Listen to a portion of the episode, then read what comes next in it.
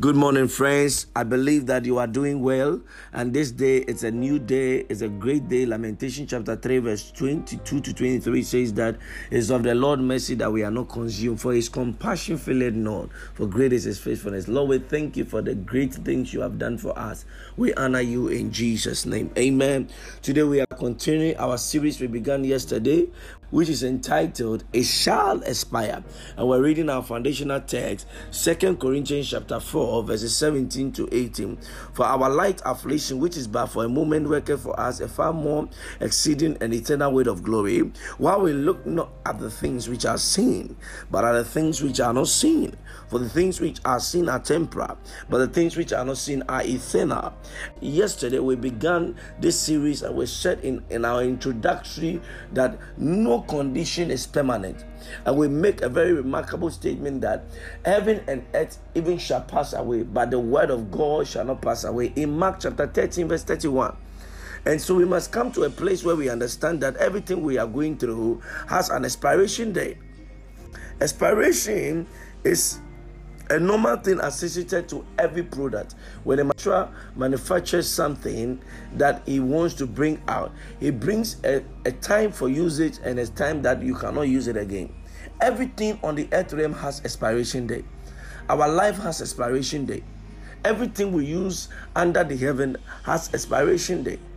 So we must come to terms to understand that our life, our challenges, difficulties have expiration date. Now the onus is on us to be able to know when the expiration date of that thing comes. The Bible says that the Israelites stayed even in Egypt for more than the 400 years that was prophesied. They stayed 80 more years. They overstayed their stay in Egypt. And the Bible says that when Daniel realized he studied from the books that they're supposed to get out of captivity at the 70th year. In the 65th year, he began to pray. He began to pray and saw the face of God. And sometimes when you are coming to a place of aspiration, you must come to a place of prayer. It is not a time to cry, it is a time to pray. It is not a time to, to look down on yourself, it's a time to wake up. Because when the night is giving way to the morning, the morning must be ready to bring out the light that is embedded in him. He said, Weeping may endure for a night, but joy comes in the morning. The joy in the morning must be ready to give out when the night time is, is over. And this morning, I came to let you know that the challenges you are facing, it shall expire. Jephthah was neglected by his family when they were about to share their property. They said, You, you are a child of the prostitute. And Jephthah went to gather himself with some warriors at the land of Tob. And when and people of Amorites rose up against Gilead, the men of Gilead came to sought after Jephthah to lead Gilead to fight against the Amorites, that he was able to defeat the Amorites. And somebody who was neglected from family inheritance, now the leader of the entire land. And sometimes that is what God does. He makes sure that men look down upon you so that you can get a blessing. The same place of ridicule is a place of miracle. Joseph said to the cupbearer, He said, When you are being restored, remember me. And the cupbearer forgot Joseph for two years. I came to announce to you that when you are remembered too early, you may be given a lower position. When you are remembered too early, you may be given a position that is lower than what God has destined for you. Weeping may endure for a night, I came to let you know that, oh, anyone that look down upon you will look up to you. Micah chapter 7, verses 8 says that my enemies do not rejoice over me, for when I fall, I shall rise up again. And I came to prophesy to somebody that you will rise up again. I came to prophesy to somebody that you will make it again. I came to prophesy to somebody that the weeping, the conditions that you see in your life, it shall expire. So, what is a condition? A condition is a state of something with regards to its appearance, quality, or order. It also means circumstance or factors affecting the way in which people live or work, especially with regards to their well being. Finally, the Merriam Webster dictionary defines condition as to adapt, modify, or mold so as to conform to an environing culture.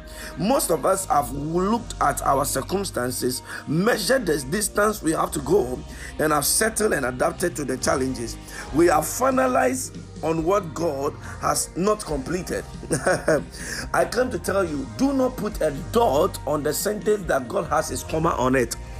Do not put a dot on the sentence that God has begun writing that He has not finished and He has put a comma on it. For some of us, um, we have accepted our challenges and settled for it.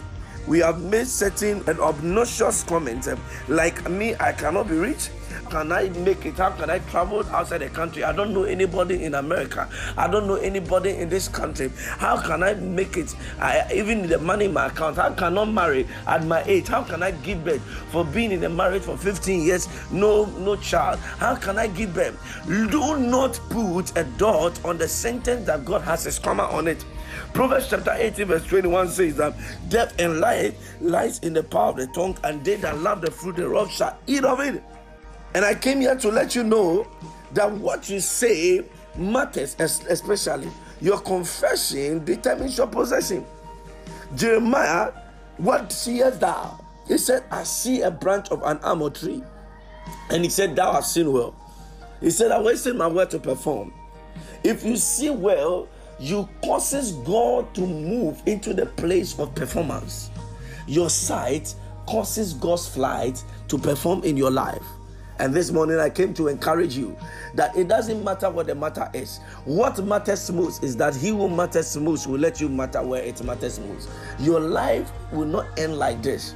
Your condition is not permanent. You are only going through life transition. And I came to let you know that the weeping may endure for a night, but the joy of the Lord is coming in the morning. The joy of the Lord is coming in the morning. A joy of the Lord is coming in the morning.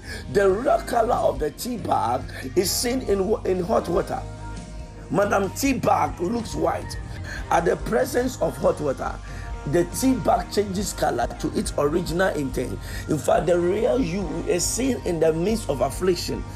Ah, and this morning I came to let you know that God is bringing out the gold in you through the afflictions that is taking you through. You are blessed. You are favored. Say these words after me. Say, Heavenly Father, thank you that I'm still alive to go through life no matter the challenges. I'm not dead. For a living dog is better than a dead lion. Give me strength to be victorious daily. In Jesus' name, amen. Friend, life is not easy, but God will give us the strength to make it. No condition is permanent, it shall expire. You are blessed and highly favored. God bless you for listening to Arutica Pills on this podcast. My name is Natabi. God bless you.